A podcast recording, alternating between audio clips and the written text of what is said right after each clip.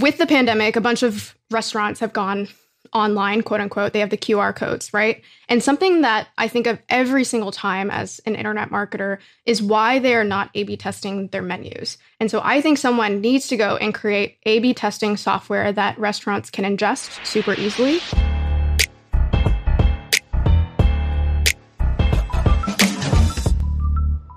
What's up, Steph? Steph is back, uh, back in the house. One of the most requested return guests of all time. Um, we should have you on more. What are you doing now, by the way? You uh, you left the hustle slash HubSpot. You went to Andreessen. Is that where you're at still, or are you doing other things? Yeah, exactly. I'm at A16Z. I'm their new podcast host. So they've had a podcast for like seven or eight years, and then it went on hiatus. They looked for a new host, and that's me. We haven't gone live yet, but we will be soon. Every time you come on, you bring this like document that's basically like it's sort of what me and Sam do, but when me and Sam do an episode, we have like two or three bullet points each, like three words, and I have two and he has two, and that's how we prepare. You send this like Encyclopedia Britannica of topics, ideas, like half baked things in your head. Um, so and like I'm looking at this, this is like seven or eight pages or something like that. Oh no, 12 pages long. So um, we have a lot to choose from. So where do you want to start? I wanted to share this one idea. I think I've actually talked about it on another couple pods, but with the pandemic, a bunch of restaurants have gone online, quote unquote. They have the QR codes, right? And you pull up the menu. Some restaurants have reverted back to the physical menu, but tons of restaurants are still using these QR codes. And something that I think of every single time as an internet marketer is why they are not A B testing their menus. And so I think someone needs to go and create A B testing software that restaurants can ingest super easily. Um, and the basis of this is well, A, if you think about what has made so many internet companies successful, it is the fact that they have these alternate worlds that they can A B test, right? Google homepage, are we using this font or this font? We using this color or this color? Uh, Netflix, you know, Amazon, every all of these large internet companies have used this, but also there's the restaurant equivalent. So the Hustle did a story on this woman, Michelle Benesch, um, and you can just look up design restaurant menus the hustle or something like that to get the article but we wrote about this woman who her job was literally to go redesign menus physical menus and based on her understanding of human psychology orientation there's like this Z or Z effect on the menu and the way people right. scroll. She was able to figure out how to get one restaurant, just as an example, to bring in $9 more per customer by redesigning their menu. Same products, but just the orientation, the order of the menu, the design of it. And I was thinking, why are restaurants not using this? As in, now we have the QR code, which allows us to direct someone to any unique link right? We have the digitization of this. And so you could hire someone like Michelle and she could probably figure out how to do this for you. Or someone should be, just create a software that allows restaurants to do this. They don't need to change their menu at all, but they can mess around with the menu design the same way you mess around with landing page design and get higher conversion. And of course, the average restaurant owner is not going to know how to do this. And that's why I think there needs to be just some sort of software that says, hey, we can increase your conversions right. by 50%. We can increase your average customer value by $3 whatever it is. And I, I haven't seen it anywhere. This is amazing. Um, this is great. I remember, so I, I started a restaurant back in the day. My very first startup was a restaurant. And we were, but when we finally got to launch, long story short, we were like, um, do we want to launch a physical restaurant? We got to sign this 10 year lease with a personal guarantee. That sounds scary. And our mentor kind of was like, could you test your concept by doing delivery only? And basically, it was like a cloud, what a cloud kitchen is today, but this was back you know, more than 10 years ago now, where there was no DoorDash, there was no Uber Eats at the time. But it was like, what if people could just order online? What if you just had a, a kitchen nearby downtown? There was no physical seating, there's no there's no storefront. You just deliver. And we were like, uh, okay, listen. And so we tried it. And when you do that, you're really conscious of, well, our whole menu's online. So we, that means we could run a test to just see like what makes people order more or not. And so we did the most basic of A B tests. The first thing we did was we were trying to lower prices and we talked to this guy dan ariely who was um, he wrote this book predictably irrational.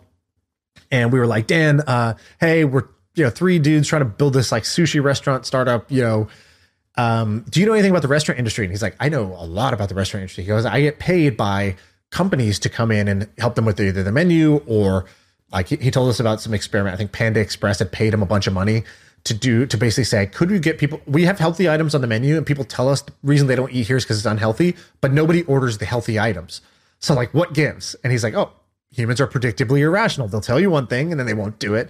And he the the one test he had made was when you walk into a Panda Express, instead of putting both items on the menu and just having you choose, it was right when you walk through the door. Would say, there was like a little angel path. It's like if you're going to eat healthy, go this way and there was like the devil if you're going to eat indulgently you know like if you want full flavor go this way and when people make that choice upon walking in and then they only see a menu of those items like they were happier with their choice and they ordered more of those items and so he like figured out that was the only way he could design this restaurant to do that one thing Hey, quick break to talk about our sponsor today. We're talking about HubSpot and their new AI powered service hub. Okay, so what is Service Hub? Basically, every customer today wants to be talked to in a personalized way.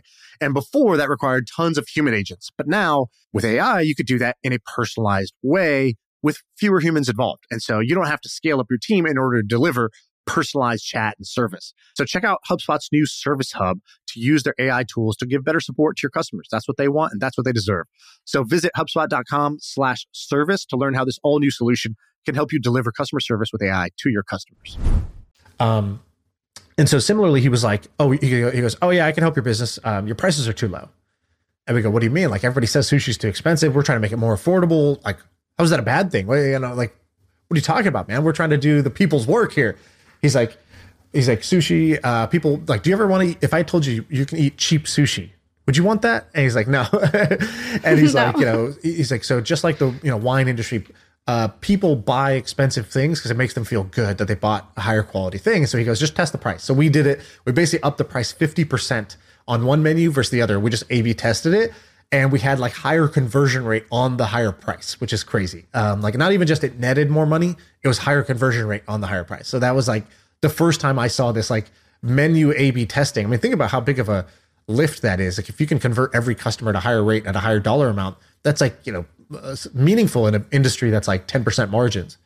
And so we did that. Then we tested other things like uh, instead of just saying, you know, this is a, a, whatever, this is like the Philadelphia roll, we use salmon. It's like Alaskan salmon, hand caught Alaskan salmon, farm caught hand hand you know handled Alaskan salmon or whatever. We just started adding all these extra words that were like meant nothing, changed nothing. They were all true, but it's like always fresh, never frozen Alaskan salmon hand caught by a farmer near you and it's like oh people like love that and then they would buy more and so you, you can see these little menu tricks now what i didn't think of which is your your genius idea is how do you actually turn that into a business where you could become an agency that does this for companies. You could become a piece of software that does this as A/B testing of QR codes. Um, you could do this with physical menus also. By the way, like you could just give mm-hmm. out two different versions of the physical menu and say and just track the tickets and be like, cool, we know what the what the checkout is for both um, for how much they spend on both sides, and we could just prove to you that menu design A is better than B, and like you know, your current menu was designed by like your niece who knows Photoshop. So like, you know, I think we can do better than that. And if we do better, if we beat your current menu, then you pay us, you know, $50 a month and we'll keep running tests for you. Yeah. I think this is uh, actually a really, really great idea. Yeah. I, I think the key difference, I mean, you always look for inflection points, I think you guys say, or changes. And so yeah. before, you're right, you could do this with physical menus, but you know, the data is so much harder to get and you have to like match up the physical menu with the POS software you're using. But now, I don't know what the percentage is, but we all know a ton of restaurants are using these QR codes. And so they're already, they've like taken the major step that they wouldn't before of digitizing the experience. And so now what you need to do is just apply those analytics. And so right. some company needs to just go create the software Ideally, it integrates into the POS, so you just literally can pop out a report at the end. Um, but even if you don't have it integrating with the POS, I think you can even just like look at, oh, how long does someone spend on this menu versus this menu? How are they scrolling? Yeah, what items are being well, you, sold I don't more? think you would even need to because you're basically so basically they'll scan the QR code and it's like you know Google Optimize or Optimizely one of those. You don't yep, enter an A/B exactly. test, and then you're going to pass the the final value. Here's the final cart that they're checking out with to mm-hmm. the you know to to the thing and when it's in person uh like in restaurant like they check out uh with everything you know they, they don't they don't like they don't walk away they actually do yeah. order food so you can kind of like bet pretty heavily on that i wonder if people would also do this with uh doordash or uber eats like yeah could i be a service that just optimizes your doordash listing with photos menus copy? And like if you're a national chain that's in like you know whatever thousand cities and i can get you an extra half a point conversion or extra two dollar you know cart size that's pretty meaningful for for for these uh, you know these restaurants that are on on these delivery platforms. Yeah i was thinking about that too because uber eats menus are always so long and you know there's like that what's it called where there you have too many options? Yeah, um, paralysis by analysis or whatever like exactly exactly. Yeah and also uber eats will have three or so items at the top of like our most popular items and i don't know if uber actually selects that for the restaurant but if you had the option and actually if you're an engineer at uber working on this like create a platform where people can a b test right. uh, on uber eats so that they feel like that's a platform where they're making more money versus doordash versus their own like that's a value add past if someone created their own online menu that people ordered from, uh, which would make obviously it more sticky for people to stay there. Well, I looked at the startup that was. I know this works because I looked at the startup that was doing exactly this. What they were doing was they would go to a local mom and pop restaurant that was like, let's say, Chinese food, and they'd say, "Great, you know, Mr. Han's Chinese, you know, great, you're you're you're everybody loves you locally, and now you're on DoorDash, but like your photos are kind of crap, your you know your descriptions are all off. You're not saying what foods are vegan. Even though they are vegan you're just you don't list them. Um, like you're just not optimized. So what he would do is he would partner with the restaurant and he would just create a shadow like a like a clone of the brand but he would call it like you know um like choo choo chinese. Like it would be like a more like catchy name. The all the photos are super bright um, so it's like you know on a backdrop of like orange or red or whatever, and like really good looking photos. And they would he would trim the menu down. He'd be like, look, people come in here, they want like fried chicken and they want dumplings and they want this and that. And so he would just do like this is just these items. Um, he wrote better copy, he took better photos, and then all it was was when an order gets placed on those restaurants, that same restaurant just gets a ticket. They don't even it's like they don't even know it's like from this other brand basically. And then later they would send them packaging that's like, hey, if it comes in through this register, this like uh, ticket printer. Um, put it in the choo choo Chinese like box. Don't put it in Mr. Han's like you know like local box. Um, and so they just create a separate packaging. So he's like, yeah, we have 200 restaurants.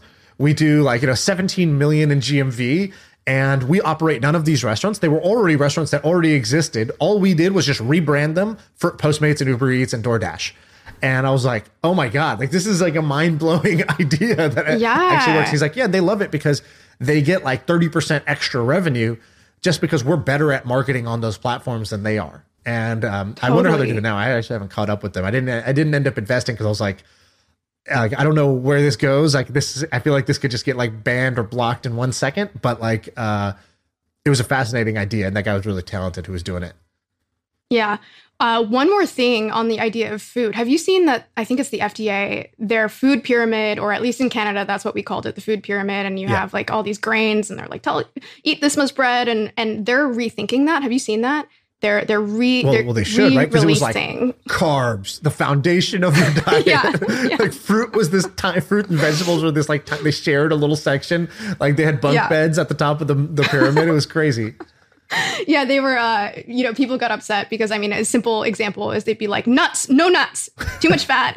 and then they'd be like, but white bread? Okay, you know, right. foundational. and so uh, they're coming out with a new food pyramid of sorts, and that impacts, I didn't know this, but foods can um, apply the word healthy to their products like you know brands you could like actually have the word healthy on your cereal box as an example based on this food pyramid or some sort of requisites and they're changing that. And i just thought i don't know if there's a business idea here but i feel like there's going to be a ton of content a ton of changes coming out because of this because i mean the food pyramid was pretty foundational. And so right. i don't know what the business idea here is but it's just like one of those ah there's there's got to be something here. Well that's a good inflection. I'll give you another inflection like that that i was thinking about recently like over the weekend.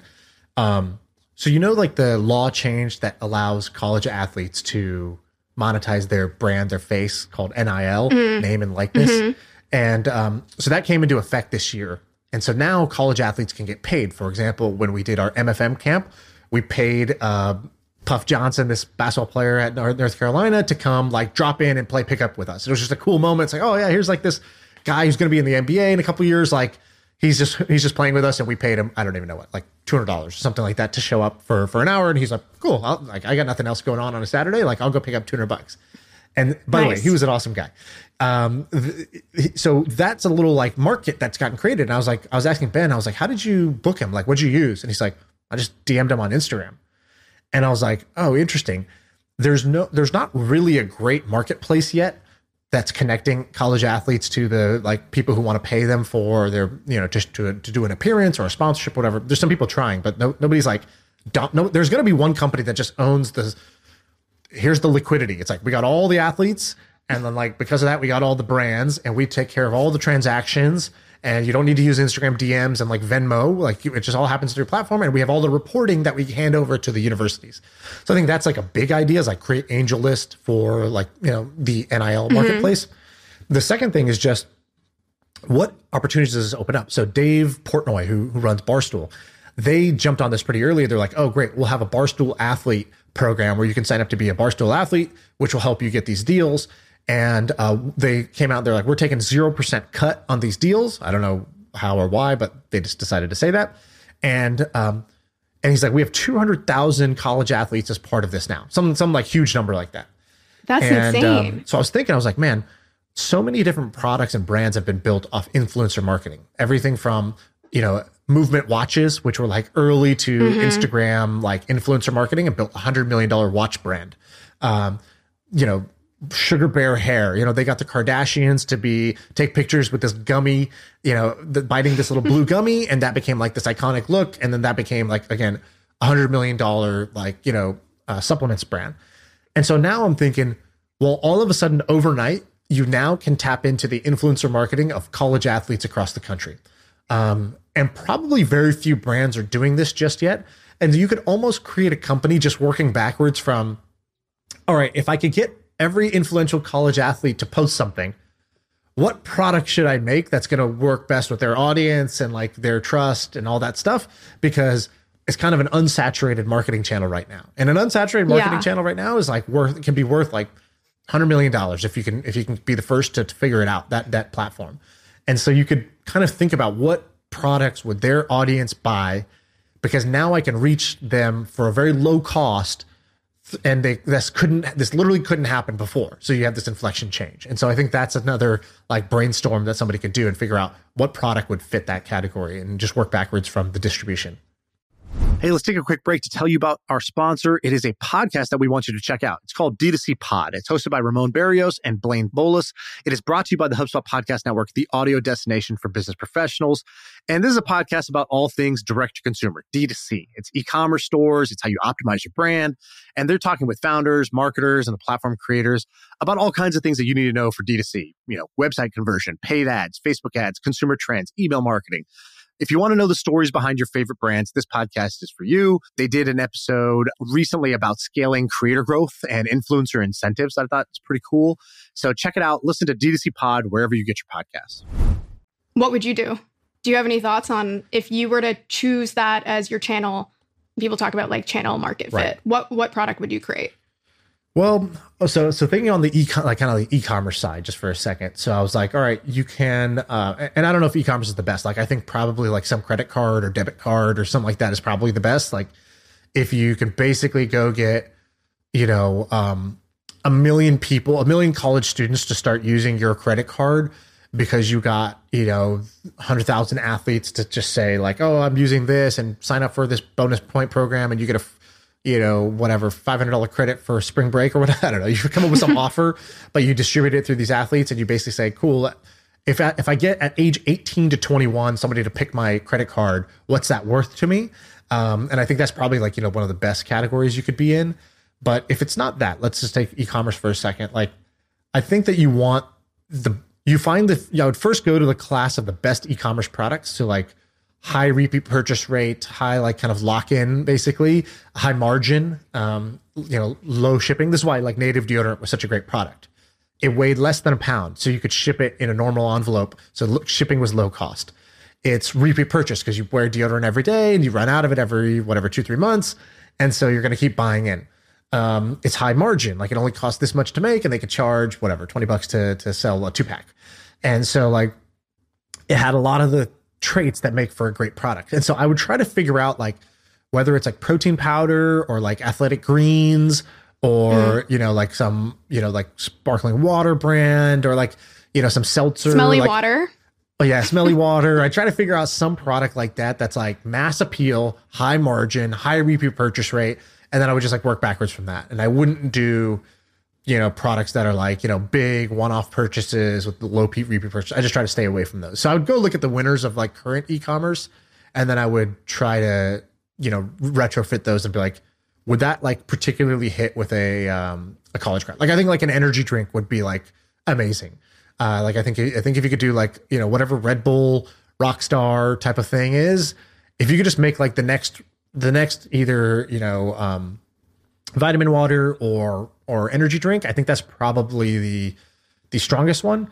Um, but if it's not that, then some kind of like subscription product, like maybe deodorant or um, I don't know something like that. This is probably where I'd go for.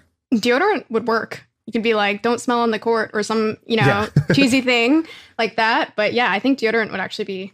Well, you could also candidate. like just if you like just riffing on that, you could take the deodorant brands and you could like make it specific. You could make the scents specific to the to the campus. So like, you know, mm, I don't know, hmm, whatever yeah. the whatever the name, like you know, you have like Longhorn, you know, whatever for UT, and then you have like the names of the scents that like kind of fit that market. It's the same scent. You're just labeling it differently depending on where it's at, but you're now pulling into that kind of like brand affinity they already have with their with their campus or whatever else and it makes sense for the athlete to be promoting that because it's like again they're like a college athlete for that school maybe you could do some things like that to like juice how um you know how attractive it is I kind of love that because I, I'm just, you know, my marketing hat is on and there's so many taglines. You could be like, sniff out your competitors or like, you know, right. you you could imagine these internet wars of like, oh man, that like that university scent sucks or that like high school, like, have you smelt that? Like that, right. that stuff's nasty. or like, you know, you, people actually competing on which which yeah, college like, has the you know, best for, set. for every every stick that's bought here, we you know drop one stink bomb at your rival school. Like that's like some some way to like you know compete with the other schools. Nice. I can't find this client info. Have you heard of HubSpot? HubSpot is a CRM platform, so it shares its data across every application. Every team can stay aligned. No out of sync spreadsheets or dueling databases. HubSpot, grow better. Okay, let's do a quick one, which is I actually saw this in the Trends newsletter a while ago. I didn't write this, but um, it was this stat, which is the average person spends one and a half thousand dollars after a breakup. I have no idea where the stat came from, but definitely got the wheels spinning. And they came up with a bunch of different ideas, which I think actually are getting some traction. Divorce party ideas is something that gets search volume. Breakup cake, um, people throwing their own breakup parties. And I was just like, huh, I don't know if there's you know specific brands that are taking this on, but I was like, huh, that that's that one and a half thousand dollars. Don't know where it came from, right. but there's something there. That's like if I'm if I'm F Jerry, you know that like Instagram account, and they have these like they've built a kind of like a little media empire. They have a bunch of other accounts, but they also have products they make. Like they made that that card game, I think they they make some products mm-hmm. now. If I was if I was one of those accounts, I would be jumping on this. I would basically say, all right it's already viral. It's meme worthy. It's it's remarkable. People are going to talk about this. So how do I make you know like the best breakup cake delivery service or yes. like um, you know like uh, the the revenge body kit and it's like you know we send you this like de- the seven day detox um, where you know, we send you like a healing crystal we send you like a juice, juice cleanse and whatever else to like you know get that person out of your out of your life so you know get the bad juju you know, away. And I'd be like, you know, this is called bad juju or whatever. And I would just try to create like a viral product through that um, because I think it's on brand. And I think it has like enough demand where there's, you could see this doing, you know, two to $10 million a year, all organically, oh, yeah. just because the product is so viral. Um, you know, it's probably not going to be enormous, but there's a, there's enough of a niche there, especially if you're one of these accounts because you already got distribution, um, or you're oh, somebody yeah. who goes to those accounts and partners with them and says, "Hey, I got the right product for you guys. Let's do you know some kind of profit share, and uh, I'll run this business, and you guys just help me promote this, like you know, uh, whatever, like the breakup vodka, and it's like you know this is the breakup vodka kit or whatever, you know, whatever the thing is. Yeah, I mean, I'm imagining, you know, all the tropes of someone gets broken up with and they become super fit and like they get a PhD and they just become like the best version of themselves right. after the breakup. Doesn't always happen, but you could imagine something like that. Or, or something that's your... even less work. It's like, what's those, what are those like voodoo dolls where you like poke it and you're like, you know, you're yeah, sending like yeah. ill will towards them. You could just like upload a photo of your person. We print you a doll that looks, you know, like close enough like them and like you can do that. that reminds me of did you see that startup empty? It was fake. Did you No, did you hear about this? this? It, it's I think it was you know it had the silly spelling too. It was like E M P T I or something, and it was a fake startup that people thought was real. And basically, they sent people these empty boxes. Um, and the whole idea was like, look, we send you these empty boxes, and there's some like motiv- motivational quote from Buddha in it, and it's like, you know, rid yourself of all the things you don't need in your life. Right. And the idea is that people are supposed to take all their junk, put it in these boxes, and send it to this company for free. But they pay this company to send them these boxes. Um, but it was a fake startup, and all these people are writing about it. And they're like, "Oh, this is so smart! Like, what a cool company!" Minimalism, And it was just, yeah. yeah, exactly. It was a joke, but Yeah, actually, Yeah. you could do that with this too. You could send them the breakup box. It's like put all their crap in this, all their crap they've left in your house that reminds you of them. Put it in this, send it to us, and we will send you a video of us like burning this box in this like epic way, and like you get to have that at the end. That's you know, those are the types of, of ideas you could do with this. nice. So you were right before we started recording, you were starting to tell me, you go, here's my theory of why people like this podcast. So what is your theory? Okay, so there are many reasons to love My First Million. I think there's something that you guys have done, especially recently, when you and Sam just go back and forth and you tell a really funny joke, and then Sam just starts laughing hysterically, like in a contagious way that uh, most people would hold back, maybe on a podcast. But it's it's literally, as people say, like you're in the room with him. And it reminded me of this subreddit I found recently called r slash contagious laughter. 4.5 million people subscribe to this and it's one of the, i think the top 100 subreddits out there. And it's literally just a feed of people laughing. And there's there's dozens of posts every day. And I, I was just as i went down it i was like there's gotta be a post of sam and shaan posted here. Well, okay, let me tell you a couple interesting things about this. First, I think this must I think this subreddit must be kind of like almost like new or growing faster recently, right? Because I hadn't heard of this subreddit before and I kind of keep an eye on on the top ones. Maybe I just missed it. But I've also seen this trend on TikTok. I don't know if you've seen it. Somebody will be like, "I'm a clinical psychologist and I can make you happier in the next 10 seconds." F- repeat after me.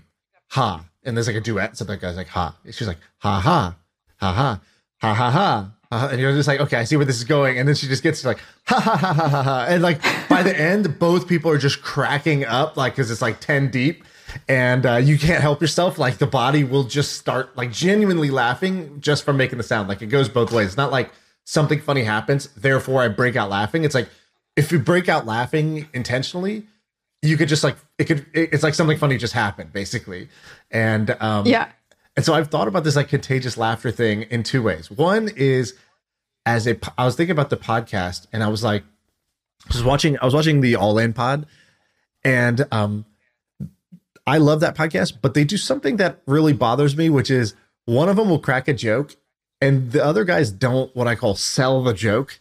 Like they don't laugh. Um and i don't know if they don't laugh because they're trying to they're a they don't think it's funny. B it's not that uh, they're trying to keep it serious. Or c they might just edit it where they just don't use the audio track from someone because it kind of makes it a little choppy because you're using one on top of the other.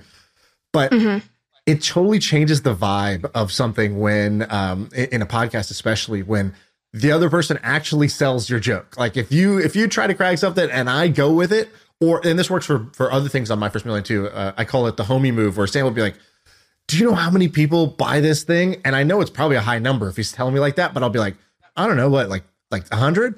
And just to give him the like no dude a million. And like i give him that like assist basically and so there are several things like that where you got to kind of sell the other person's thing. And it's not fake. It's just like be expressive. Like laugh hard react big. That stuff works when it comes to content. And people are very shelled up about that sort of thing. Um i don't know if that that is in line with what you're talking about. Totally. One of the funniest moments on My First Million was your Orlando Bloom story, which I think if I just heard you telling it by yourself, I'd be like, yeah, that's pretty funny. But Sam's laughter layered onto that, where he was, you could just tell he was dying as you were telling that story, just made it honestly top five moments on My First Million history for me. But that's why I think this subreddit is so great, even in their rules or their like community guidelines. You know how someone posts something and there's typically a bot that says, hey, report this if X, Y, and Z.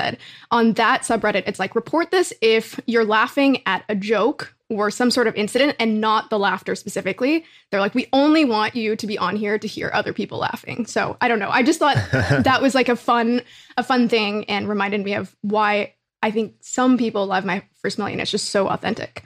Well, you're you're about to do a podcast, and do you remember what I told you? My advice to you when it came to to doing a podcast. I don't know if you remember this. This was a couple years ago now. I actually don't. You should tell me though. I was like, um, don't be too normal, or I was like, you're too normal. I was like, you need to be, um, yeah. Like to me, the ideal podcast guest is like half insane. Um, and, and what that means is like there's things that they're not even aware of that are insane. Like Sam has a ton of these where he's like, dude, I was thinking, you know, you know, you think about like what happens if someone broke in right behind me right now and tried to kill me. I'm like, no, I, I don't think that. The fact that you think I think that means you're kind of insane. Like you're not even aware that that's a weird thing you're doing. You think that other people do that too. And then the second is like being willing to say some crazy stuff like that. Uh, and then the third is like they don't hedge um, and like try to downplay. Like most people are, are basically taking their own little volume knob and turning it down all the time because they want to fit in. And so the best mm-hmm. thing you could do if you want to be a personality on the internet is like you can't have that I'm trying to fit in, turn the volume down thing. You got to like turn it up if anything. Um, and so that was my theory on it. Now I do think I might be wrong because like there's people like Lex Fridman or whoever who are successful with their podcast and like you know it's like you know Lex is not you know his volume is like down to two basically. He's a very monotone, uh, calm, normal person, and people people do end up loving it. So I, I don't think my theory was was entirely correct, but I do think it helps to have like, you know, a bit of a screw loose and like, you know, you're a very stable, smart person. You don't have that, much of a screw loose. So I think you're almost playing from behind uh, when it comes to internet content. no, I think you're right. I so in preparing for every episode that I do, I go and listen to that person on other podcasts. And it's crazy how they get asked the exact same questions everywhere they go because there's just kind of a template of like, okay, so tell me about your life. Like, tell me why you went this direction in your career. And I think you've even talked about this on My First Million. You're like, we don't do that. We we ignore all the questions that we know everyone's going to ask. I guess maybe some people want to hear, but we ask you like the real stuff, like how much do you make? Like what keeps you up at night? Like when have you failed or like even more than that you actually just ask the questions that people probably want to hear yeah there's this there's this great thing that happens if you always ask questions like that you it's like a get out of jail free card it's like well that's just what he does versus if you just try to spring that on one person it's a bit like whoa it's a, a little intrusive there but it's like oh that's his stick that's the that the show's stick like that, that's what they do. Um, then you can get away with being a little more blunt. And so uh, you know, cultivating like an image of being, you know, sort of a don't give an F slash blunt personality has all these advantages because people just create new rules for you. They're like, ah, you know, if a normal person did this, yeah, I would feel wrong, but that's that's just Shaan being Shaan. That's just Sam being Sam. and you're like, whoa, okay. and I just get to be that. Uh, that's awesome.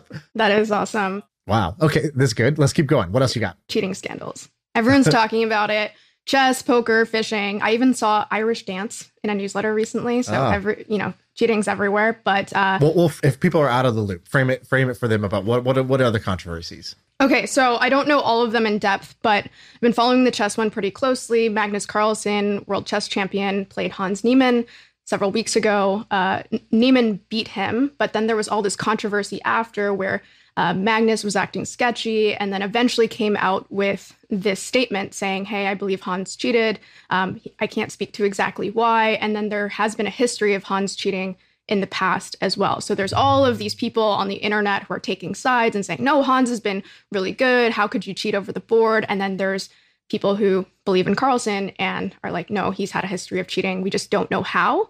Um, and then there's been a similar poker controversy and then a fishing one where they were stuffing fish with like lead balls. And so I think a bunch of people have just, you know, become fascinated with this idea that oh my gosh people are cheating even though they have been for a long time. But um, i have a couple ideas around the idea of cheating but i first want to hear your take. Like what, what do you think about these cheating scandals? Well there's something very seductive about them. I don't know about you but like i don't follow chess normally. But when it came to this, I was like, God damn it, if I don't have to get to the bottom of this, like, you know, know. you know here goes four hours of like YouTube rabbit holing to figure out. And, and I don't, it's not even like, it's a better entry point for me than just this person is great or this was a great match. It's like, here's the controversy. Oh, what is it? Right. And it goes back to this thing that uh, I remember Dana White said once. Dana White's the president of the UFC, and he goes, he go, they were like, you know, UFC is kind of this fringe, small thing, but you're saying it's going to be huge. Why do you believe that? He goes, I believe that because if you go to a park or a playground right now, and you got a basketball court, people are playing basketball. You got a football field, people playing football. You soccer over here, baseball over there, and then somebody screams fight, and there's a fight going on. Guess where everybody's heads turning to the fight. And that was his whole thesis of like why I think the UFC is going to be big because fighting is this universal universal thing that just gets you to turn your neck, whether you wanted to or not. And it's actually kind of played out. The UFC has become this global sport, you know, a five billion dollar plus company, and um, and it succeeded in places where you know, like football doesn't really translate into Europe or Asia, but fighting does. Fighting, you know, like there's Chinese, the Chinese viewership is big in the UFC, so is Russian, and so is you know wherever every little country. So I think controversy is kind of the same thing, uh, where like I wasn't that into chess until I found out that there might be this like scandal. What's the scandal? I got to know. And um, and then you look at the evidence and you're like, well, there's two kind of like interesting components. One is like how did how would somebody cheat? That's kind of interesting. It's sort of like a uh, Ocean's Eleven, like how did they rob the bank type of thing, uh, because mm-hmm. you know you're sitting there at a chessboard. It's not online, so you know this guy had been he had been caught cheating online, admitted to cheating online and many people cheat online. They basically have a program running because you know AI can play chess better than a human can. Um, mm-hmm. But then you have how was he cheating over the board? And there was this. Then somebody threw out this crazy uh, theory, which was that the anal beads. yeah, he's got anal beads, you know, basically up his butt that vibrate and tell him, you know, what to, what move to make or whatever. And so, uh, and and and the way that Magnus did it kind of added to it. So he first when he got beat, it was big news because Magnus is the greatest player in the world, maybe the greatest player of all time. He then goes online and he tweets out this thing like, um, uh, uh, he tweeted out like a meme or a quote from a soccer coach who was like, you know, I can't, if I say what I want to say, I'll get in trouble. And people are like, what is he trying to say? Then he comes out with a statement saying, I think he cheated. Then he plays him again. And one move or two moves into the match, he just uh, resigns. He basically quits and walks away um, again, sort of like saying, I'm not going to play with this cheater. And um, mm-hmm. and so some people are like, is this just sour grapes? And other people are like, no, he knows something, but he's not said why he thinks he's cheating yet. And then over time, probably because he doesn't know, right? Well, like I don't he, think Magnus he can. He he thinks that Hans cheated, but he doesn't know how, and that's probably why he hasn't been descriptive about it. Because well, he's like, two, I think this guy's cheated. There's two pieces of evidence. One is just he says he didn't look like he was trying. Like the guy beat me. I'm the greatest player in the world, and I know what it looks like when people try to beat me. They're very focused and concentrated. He barely looked like he was paying attention, yet he played basically a perfect game and beat me. That was his first thing. Was just like I didn't think, feel like he tried, and he beat me. Um, so that was the first piece of evidence, and then the second was people went back and looked at all of his like past games as he ranked up because he's had like this crazy rise from like you know a normal great player to like grandmaster or whatever top ranked player and they and they did this thing where they basically can put your game history back in this like chess solver engine and see how close to perfect, how close to AI did you play? And like the greatest players of all time have played like at 62 or 72% of their moves matched, you know, like what the AI would do, like perfect moves. And he's had like several many games where he's at 100%. And like the greatest players ever will have like no games at 100% during their like rise to the top. And so it's sort of fishy on that front. Like, you know, really, this guy's making like 100% game theory optimal moves. Uh, and the greatest players ever at best are like at 70%. And so that those are the kind of pieces of evidence against him. But still, nobody knows how he did it if he if he is indeed cheating. Yeah, exactly. So I used to play chess competitively as a kid, and both of those are very compelling arguments. The first one, especially, like if you've ever played chess across the board, if you're in a tough situation, certainly if you're playing the world chess champion, you are concentrating so hard. I think there's stats that say like uh, you know a full chess match can burn like a thousand calories or whatever if you're sitting at the board for several hours. And so i think that's really compelling. My question is a how do you prove that someone's cheating? I don't know if you can. I think you can prove someone has the intent to cheat if you catch them with like, yeah, some anal beads or something in their shoe. Um, but how do you actually prove that someone has cheated? And then I'm also curious to know how these, you know, like the chess federation, et cetera, how are they going to change the way they operate catch this cheating in the future. I don't I don't know. I guess they make people walk through a metal detector, but um, I but don't there's know. always how, how do you a, it's a actually game of catch whack-a-mole, cheating? right? Yeah, you, you can always do the Yeah, next thing exactly. that's like you know not going to get caught. Once you know, it's just like you know in the Olympics you have USADA or WADA, who are basically the agencies that are supposed to catch you from doping. But what happens is guys go to the Olympics, they test clean, they break all the records, and oh, they're a natural athlete. And then six years later, WADA updates their tests so they can test for new stuff uh, that's new to them. But the athlete had it all along, and then they go back to test the samples, and they're like, "Oh, turns out they were doping." Right, and this has happened like a few times in in the Olympics and in high level sports. And so there's this problem of like it's this cat and mouse game between cheaters and the and the and the sort of like the anti cheat. But anti cheat is actually a really interesting business like category. So I didn't really know much about this until we started building a startup that was in the gaming space. This was the company that ended up getting acquired by Twitch. But when we were building in this space, we would play games in the office just for fun. We'd play Fortnite, played Overwatch, played a bunch of bunch of different games like that. And um and then you you sort of see two things. One is like, wow, the importance of like um this sort of hand-eye coordination aim, basically being able to aim and shoot uh, in these games is like critical. And then there's like, you'll play somebody and you're like, oh my god, like as soon as I peek around the corner, boom, I get headshot immediately, perfectly, one time, every time by the same guy, and it's like, oh, it's an aimbot. It's like basically somebody's using a basically like a piece of software that will automatically just aim for your head every single time more than a human can do. And so then the games have all these anti-cheat mechanisms built in to prevent that because it's I mean, it ruins the game when you have uh, when you have cheaters, and so uh, at the highest levels. And these games now have like a really big competitive scene, esports. Like they have to figure out how to catch this. And so you have a software game, and then you have software anti-cheat, which is different than like the Olympics or this like chess metal detector thing, where it's a it's an offline game. Now you did offline offline anti-cheat. And so I think that the offline world needs to sort of learn more from the gaming world about anti-cheat because there, there's these companies that are quite big that are anti-cheat providers to all games because each game individually can't build the security system that's going to stop every you know potential form of cheating and so there's just individual companies that are like we are anti-cheat software. Every game becomes our customer and we can use them. And so i think that's what's going to have to happen which is that you're going to have to have like anti-cheat companies that are security systems basically for the for the competitive integrity of the games. And i think chess and poker and you know fishing and others are going to have to like ramp up in this area. Um but the irony is this is the best thing that's ever happened to us best thing since queen's gambit right like you know Right? more attention than ever uh on these things Yeah, I mean, there's like conspiracy theories, which is like Hans and Magnus are in this together and like they're they're associated with chess.com and they're all doing this to just like hype up chess, which I don't think is true, but I mean it's kind of crazy when you think about fishing, for example. How was the fact that there was lead balls in a fish not caught earlier? I mean, I think you're right that some of these in-person sports are just like way behind on the concept of cheating, which is ancient. Uh, so I'm I'm interested to see how that progresses. But one idea, um, like you said, there's going to be this wave of measures that needs to be put in place. And I just thought of this this thing that I saw. You guys have had Pieter Levels on the podcast before, and he had so Nomad List is one of his companies, and for ages people kept trying to copy Nomad List. There was all these companies were like, we're going to hire ten engineers and we're going to just like smash you, right? Because you're one engineer, and and we're just going to take all your data and he would just for fun uh, put in fake data. So there was this country or city that he put in called Dorabo, and he would just do that to be like, "Who copied my data set?" just to see, which I kind of loved. And I I was trying to think through how that maybe could be applied elsewhere.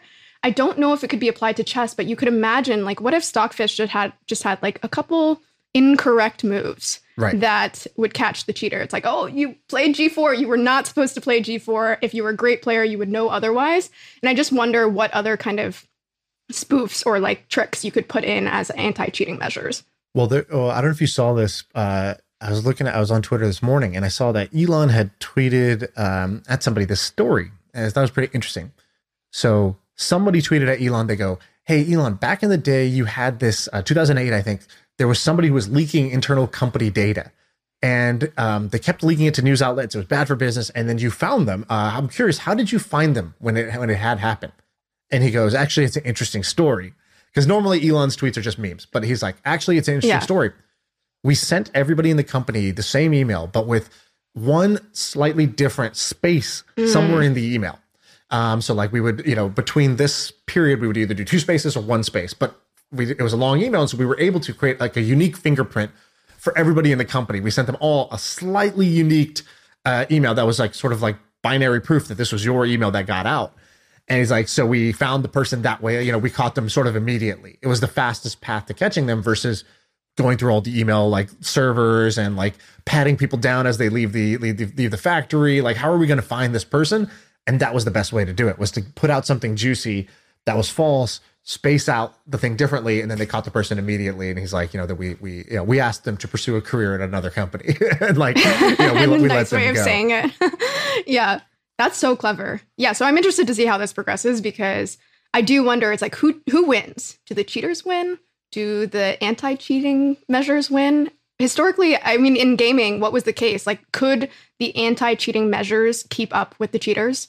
No, like the the best cheater is always one step ahead because you know there's always a the, the bigger the, the more money involved, the bigger the incentive to cheat. Mm-hmm. And so you're anytime you have a big pot of money, you're going to find people are going to cheat. And this is why you know PayPal and Facebook and others they they have so much so much staff every day dedicated just to catching cheaters, and um, because there's a huge amount of money involved in it. This is why people love Bitcoin. They're like, wow, if somebody could have hacked this or spoofed this or done a double spend there is a literally like half a trillion dollar prize for the taking. And that because it hasn't that just shows you how secure this is. So it's like the absence of a hack shows the security.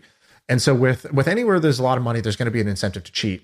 And there's always the, the hardest part is that it's usually not sophisticated. So for example in the have you, have you followed the poker one that's been going on it's like this Yep. th- this uh like high stakes game in LA that they stream the game.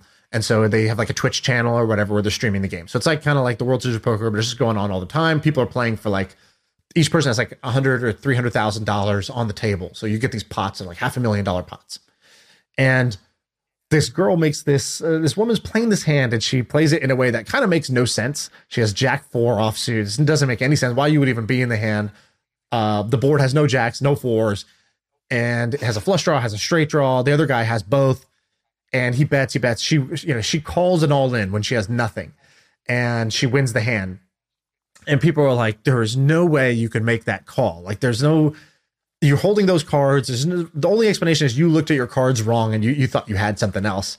But she kind of like, if you read the audio is there too, where she's like, no, I don't have it. Right. She's basically saying, I don't have, a, they're like, do you have a three? She's like, no, I don't have a three.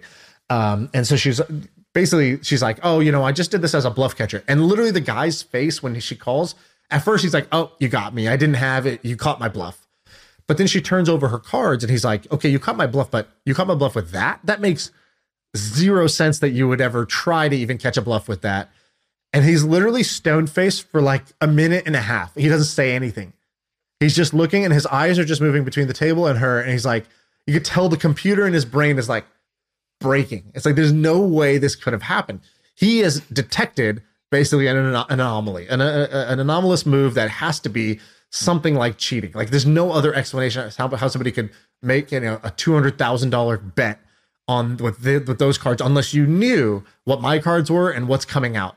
And so um and so they like launched this investigation and like I think Reddit and YouTube are great at that where they like crowdsource the investigation. They're like finding old clips and they're like more than any police officer could do, you know, put Reddit on the case. It's like when they found the, the Boston bomber or whatever. I don't know if that ended up being true or not, but like it's the same idea.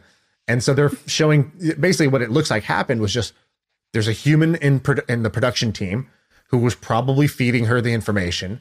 And she had like a vibrator device on her like in her pocket or in her pants or something like that um, that was like signaling her just like if it vibrates that means you're good. Uh, like call the bet. If it doesn't vibrate that means you don't have you're not winning full. And um, that's what people think is the like sort of most likely explanation for this at this point. But that's hard because it's human engineering. And like um, there's this conference that happens every year. I forgot the name of it, but you you might know. It's in Vegas, and it's like the hacker conference. I don't know if you've heard. It's like DEF CON or something like that. It's like Oh, that's familiar. Yeah. it's basically it's the number one like hacker con hacker convention. Like and like I don't know why anybody would go to this. It's like you know walking into a, a you know a shark den basically.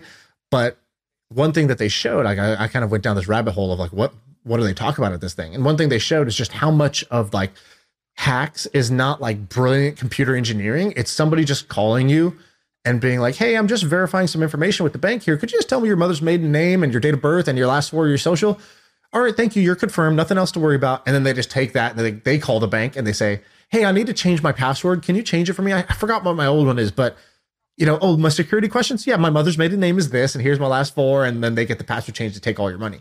And it's they didn't hack in the system; they just literally like they catfished you, right? They, they sort of like uh, the, the you know human engineering. They basically just like trick you into giving up information, and that's how a lot of the big hacks Yeah. happen. Is they just trick a human into giving them their password, and then they don't need to break in. It's like you gave me the keys. I can just walk right in. Exactly. That's why SIM swapping is like one of the unfortunately super common ways of hacking people because people will just go into like an AT&T and be like, "Hey, I'm this person. This is my phone number. I lost my SIM. Could you give me a new one?" And they just Right. get that.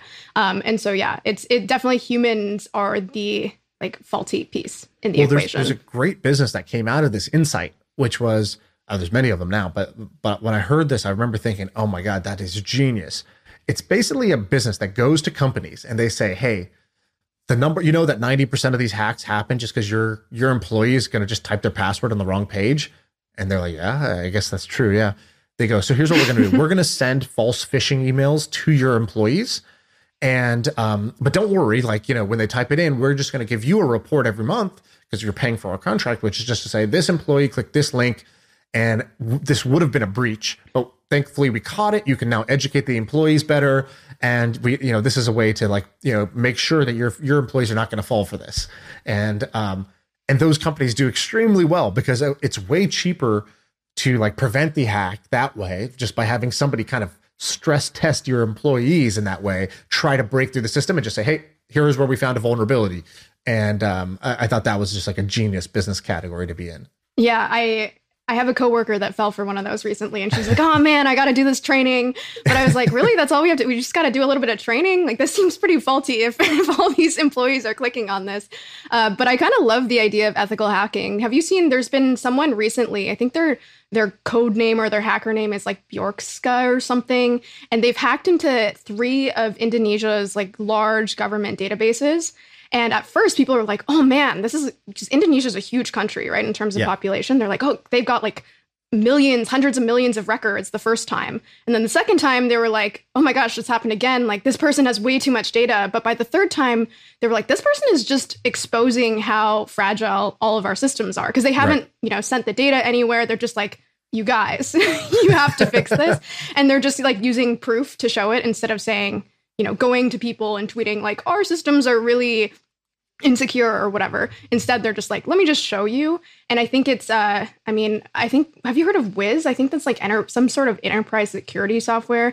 Uh, was the fastest, or at least one of the fastest, that hit 100 million ARR recently, like faster than Yep. Deel, faster than a lot of the companies that we're familiar with.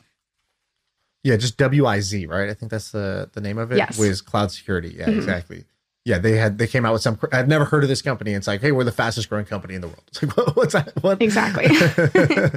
and they do is this what they do they do the uh, sort of like bug bounty stuff yeah 100 million arr in they- 18 months I don't know exactly what they do, but I just know there's some sort of enterprise security software, and uh, yeah, they're like quietly the big, the biggest, fastest, or not the biggest, the fastest growing company in a while. Yeah, that's insane. All right, enough uh enough hacking and cheating and, and stealing. Uh although I do I just I love that stuff. I can't get enough. Love a Um, controversy. I know. Same. Let's do these internet portfolios. So I think these are these are pretty cool. I, I think these are good inspo for people, and you've curated a group of them. Let me let me kind of set it up, which is basically people have these kind of like um, personal websites, portfolios, and I think you you you wrote something on this doc. I want you to explain. You wrote evidence greater than greater than greater than confidence. Uh, so what does that what does that mean, and then why do these interest you? Yeah, so I think in the age of social media, especially, it's like really easy for you to be seen as an expert in something. You know, someone who's done no marketing can look up a bunch of Wikipedia articles and start tweeting threads on it. And a bunch of people who don't know any better can just say, oh, wow, this person has a lot of confidence. Right. And, you know, that's fine. Um, but what I think is important, especially in this era where everyone can seem like an expert, is evidence. So evidence over confidence. And what do I mean by evidence? It's like, don't tell me you're this business expert. Show me the businesses that you've built and how successful they are and how you built them or let me see how you built them instead of you telling me how you built them and i think one version of this for individuals are these personal portfolio sites so you know you can have a site which again is like i've written for fortune and i have this many followers on twitter or you know all of these things that you've made up that tell people you're confident instead of how about you just show me your skills and some of these portfolios which will hopefully pull up here um, are just really fascinating because as soon as I go to them, I'm like, this person is a badass. I want to hire them just based on what I see here, based on the evidence right. that they are a killer creator. And so we should pull some of them up. But for example, pull up this one from Bruno Simon and tell me what you see. So basically, it's Bruno simon.com and you land and it's literally a like Jeep that's on the screen. You click start, and there's a Jeep that's on the screen, and it says use your keys to move around. And it's like vroom, and you just like you can you can go forward and you can just like drive into stuff. It's like a 3D. It's basically a game, uh, and it's like his resume almost, but you can basically drive around, crash into stuff, and like clearly this person is like super talented artist, creative, web developer type of person. It's like, all right, I'm gonna drive to the projects section. Um, and like, okay, I'm in the project section and I can see there are different things. If I park my car on the open on the on the parking spot there, it'll open that like you know um, that link to go see that website that they built. It, this is amazing. Like this is one of the best portfolios I've ever seen. this is like stunning. Yeah, it's pretty awesome. Pull up um, another one, which is just another example. Click the one that says interactive resume from Robby Leonardi. So Robby, okay. Oh my god, it's like basically like a game of Mario. So there's a character, and I'm scrolling, and all of a sudden I'm like, okay, level one, that's his about. Oh wow, this is cool. Um, this is sick. It's basically like a chart of like, oh, I'm good at design, illustration, whatever. But it's like I'm running through the level and I'm like learning these different things about the person, about what they're into. Okay, NBA fan. Oh my god, now I'm underwater. I'm doing the underwater level. Yeah, so this is crazy. They basically just took a resume, designed it beautifully, and made it play like a Mario Mario game. And at the end of the level, it's like, contact me here if you want to work with me or whatever. You know, here's my contact form. You you've won. You've made it to the end of the level. you've won. The thing I love about this is I assume these people are not applying for jobs, but can you imagine if you had a job opening and you had like a hundred typical resumes of people being like, yeah, I've worked here for three years, or I've done this, I have this degree. And then one of them was this. How could you not hire this person? How could you? So, so I made a crappy version of this when I applied for. So when I moved to Silicon Valley, I did this. So basically, I I applied to two jobs when I wanted to move to Silicon Valley. I, I applied to Stripe, and I applied to a place called Monkey Inferno. Stripe, everybody knows, turned into like you know whatever hundred billion dollar company. I would have been like employee, I don't know, like 35, 40 at the time. So it would have been great. it would have probably made like 10, 30 million dollars, something like that, just as like a mid-level sales biz dev type guy that I was going to join as. Uh, unfortunately, I crashed and burned in the interview when he was like, "Sell me this pen," and I was like, uh, and I just fumbled and stuff. um, but the uh, the other job I applied to was Monkey Inferno, and Monkey Inferno was a really cool company. And one thing that's interesting is the more the company shows that they're unique, the more you sort of get the vibe and you're like, okay, I can read the room. You're cool and unique and you appreciate like a, you know, creativity and a sense of humor. So that's how I'm going to apply. So I didn't send in a mm-hmm. resume. I just made a website and I, I, you know, I can't code. I'm not like, you're way more technically talented, let alone these people who are like, you know, freaking, you know, they're creating like, you know, fake Mario game as their resume. But I made a basic website that was basically, and I just sent an email. I tried to copyright it well. I was like, you know, my first line of the email was like, um, you know, uh, hey Michael, um, I'm applying for the. Yeah, I saw your role for product manager, um, and it, even though you know I have none of the qualifications you're looking for, let me explain to you why I'm the man for the job. And like you know, I think that was like going to get his attention to read the next thing, just to be like, is this guy, you know, a complete clown or like is there something here? And so I wrote this email and I said, you know, I rather than add a you know resume to the stack of resumes, like I made a website for you. And so I my re- my website wasn't about me; it was like why I should work at Monkey Inferno. So it was like more tailored um, to him. And I had these same things. I had this like um, skills chart, but I included stuff that I wasn't good at. I was like hard work. I was like, ah, 40%. Like, you know, that was like one of my lowest skills. I was like, yeah, I'm kind of lazy actually. Um, you know, I, I'm kind of lazy. I can't force myself to do things that I don't love to do. But I gave him like things. And then in the interview, like I remember one of the guys was like, why would you apply for a job and write your hard work is not high? And I was like, Well, I'm glad you asked. I can explain. Here's here's what I think about that. And um, and so I had this whole thing, and I kind of wrote a resume exactly for them. I was like, you know, here's some of the my mottos. Here's like, I looked at your companies. Here's some of the things I think I could do for them. And so I kind of tailored it to that. And I remember he later told me he was like, you know, if you hadn't done that website, like, there's no way we would have hired you because on paper you had like literally none of the qualifications we were looking for. Like the entire job description was like just not you. But um, that website was really cool. It was really unique. Nobody else had done something like that, and so it just made me feel like we got to talk to this guy. And so that was like the the in that got me got me the job in the in the end, in the end. Yeah, I mean, I think I've hired a decent amount now, and there's so many people who mass apply to jobs, and they're like, "Yeah, I, I'm interested in this job, and I have the qualifications." But the times I've been really impressed is like you can tell someone really wants to work there, and has done their research and you know the second they get in you almost don't have to train them on the company. You probably have to train them on other things but you know they understand exactly what you're trying to do because they've been following your company or your team or your people for a while. Um, so i think that's that's spot on. Right let's do a couple of a couple of these other ones so uh, yeah let's rapid fire through some so of this. Neal the Fun one i think i've talked about before on here this one's awesome um, so it's n-e-a-l dot fun uh, but i don't know if you can pull it up but basically it's like it's it's just like it, the headline is a tiny website on the internet, and then he's basically got a bunch of little like interactive little projects that he's made that you could do. And I, I remember I went through the absurd trolley problems one, um, which is basically yeah. like if you remember in school where it's like you know there's a train on the tracks that's gonna you know kill five people, but you can pull the switch and just kill this one. Would you do it? And you're like, yeah, I guess I'd rather kill one than five. I think I would do it.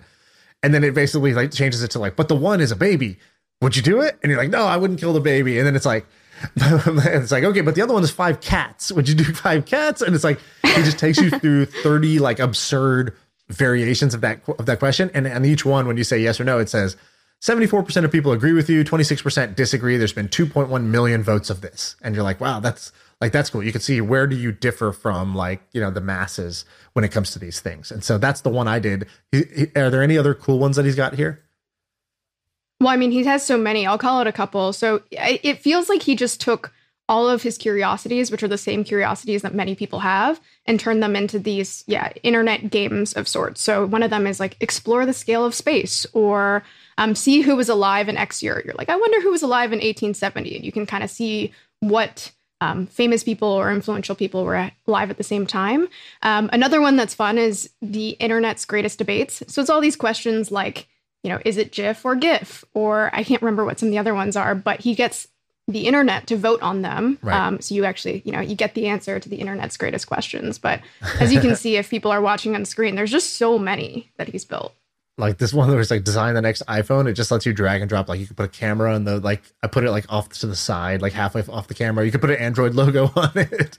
Um, that's good. This is this guy's good. What does this guy do for a living? Is he this is what he does, or he's like I don't job? know. Let's pull him. I'm pulling up his Twitter. His name is Neal Agarwal. I think so. I've he says creative coder. Yeah, this guy's cool. Um, yeah, I like these personal portfolio. You had a pretty good portfolio website that you had built. Uh, do you like maintain it, or what? What did you do with it? I haven't updated it in a while, but I will say the page that gets the most traffic or or really gets the most people who contact me is my open page. So a lot of well, not a lot. Some startups have an open page uh, that is we make this much revenue, we have this many page views, and normally they don't go much past that. I created an equivalent. I haven't updated it in a while, but it was basically like, okay, this is how much I make from my personal projects, but it's also my goals and it's like if my goal, for example, is I exercise 50% of the days in a year, I it. hooked it up to my spreadsheet and it publicly tracks it daily. So you can see exactly how much I'm doing. Or it shows what books I'm reading, or I don't know, silly things like that. But people seem to love that for some reason. Yeah, yeah, people do love that. They wish they were like as organized and on top and clear about their goals as you. That's why they love it. but you you only put your side project revenue on here, right? Yeah, I've actually, you know what? I have debated. I've been wanting to write an article which is about my like uh you could say monetary ascent through life. Um, as in wow that's that's a new, that's like post economic my monetary well, ascent no, no, no, that's amazing i'll say so the reason it's an ascent is not because I make so much now, but I just made so little starting out. And so I've been wanting to write about that because it's kind of, you know, I feel like I've learned some things, but also I think it'd be interesting to actually publicly say, in this year I made X. And and I've seen some celebrities do this, but you know, 20 years later, they're like, look at my tax returns. Right. But I kind of want to do it now and say, look, five years ago I was making X and then I made X and, and to really like publicly share how much I made, how like what jobs they were, etc., and what I learned along the way. But I know I'm just gonna get trashed. You know what I mean? Because because saying you make a bunch of money now is not is not something people love. So I've stayed away from it, but I kind of want to anyway. Yeah, yeah, I've thought about those same things, and I'm just like, uh, why do I want to invite this in? I, I don't need this. Once Yeah. you make a bunch of money, you're like, I don't need to kind of whore myself out there for the uh, for the attention anymore. So there's kind of this like this like uh, counterproductive thing where it's like, well, the reason I would, for me, I'm very like simple, which is like. Uh, people when they do that stuff, they're like, I just want to increase transparency in the world, or like, you know, I just want other people like me to know, you know, I think, you know, we should openly share. I think we should openly share strategies. I think we should openly share tactics. I think you should privately with a group of trusted people share the your numbers itself. But to publicly for everybody share how much you make, I think only is in, is is in your interest when you're not making that much, but you, but it's growing. Then once you're making a bunch, at that point the kind of risk reward flips. I think at least. Um, and so you know I'm I'm not that into that, but but this is cool. I noticed there's no 2022 goals. What happened? We're almost at the end. I know I 2022. gotta I gotta post it, but I help, will say I'm way behind on them, so maybe that's why they haven't been updated. Are you are you like a goal hitter? Like do you hit like most of these goals? No, I mean I'm one of those people who I hit some of them, but that's how I think it should be, right? If you're hitting 100, percent you're not setting ambitious goals. If you're hitting nothing, then you're just lost in the world, probably. But I hit maybe 50 percent every year. Yeah, I think at Amazon they had said somebody had said like 75% if you if you're hitting more than 75% of your goals, like you weren't sufficiently um ambitious. If you're hitting less than 75% of your goals, uh, or like maybe maybe it was a little bit less than that, I don't know, but it was like you're not uh, executing well enough. Feel like you didn't you didn't do a good enough job. Um Yeah. Okay. Uh, all right. What else we got? You got a bunch of ideas on here. You want to give us? Let's, Let's rip go- some let's some business ideas. some quick ones. Okay, so business ideas. I don't know if there's one like a new business idea here, but I thought this was interesting. I'm calling it salty bowls and smelly water. And so basically, there's two examples of everyone wants to eat healthier. Uh, that's I think a pretty universal human uh, want, at least. And two companies are doing something interesting here. So Kirin, which is K I R I N, it's a company in Japan, and they partnered with a university, and they found a way to make to basically use a super weak electrical current both in bowls and chopsticks so that when you're eating something about the ionization or the electric current makes something taste saltier so you can imagine like when you actually eat something your um, Wow. taste buds or yeah what there's some something happening chemically on your tongue and they've basically found a way to somewhat reproduce this. So you can actually eat food every not everyone a lot of people including myself love salty food. You're actually eating foods with less sodium but they taste salty. And then i'm just going to quickly tack on the other one which is similar where it's i'm calling it smelling water because it's this company uh, called air up which basically has found a way to create a scented ring around a bottle's lip. So similarly, they found a way to make something taste better, in this case through scent instead of electrical current. And they, I think, raised $68 million. And so I I think it's just this like interesting phenomena of how do you make something, and there's the train, how do you make something taste good without actually changing the caloric or the the intake of the food? And hang on, your your note here says it's making a hundred million plus a year. Um, uh, as like an estimate according to Glimpse, Air Up is this like flavored ring of the bottle. So you basically you bring a bottle up to your lips. The water itself is not flavored. The ring is scented or flavored in some way, so that when you drink the water, you get that you know whatever hint of citrus or whatever you're looking for. Is that it? Yes, and I put according to Glimpse because I wasn't able to re- reproduce or like find that number online. I don't know where they got it. Um, they definitely raised a bunch of money. I just don't know if that revenue number is correct. That is crazy. Wow. Um, have you tried either of these? no, I want to. I saw the chopstick bowl one very recently, so I kind of want to order one. And then I haven't tried Air Up. Wow. Uh, these are this is fascinating. I had not uh, I didn't know you had said this salty bowl, smelly water thing. I didn't understand what it was until you said that. But that's crazy. I mean, the the sort of like salt taste without without extra salt. That's kind of. I mean, that's that's kind of genius if you could do that. All right, you want to close things off? Yeah, we can wrap it up. Where where should people kind of find you, follow you? Where do they get your next podcast that's coming out? Uh, tell the people what they want. Yeah, so you can find me at stephsmith.io or on Twitter, stephsmith.io. And then, yeah, we're going to be hopefully launching the podcast soon, the A16Z podcast. You can find it anywhere that you find your podcasts. Do you have a name yet or or not yet? It's called the A16Z podcast. Oh, okay. yeah. Sorry. So it should be easy to find. Yeah. all right. All right. Uh, thanks for coming on, Steph, and uh, best of luck with the pod. Thanks.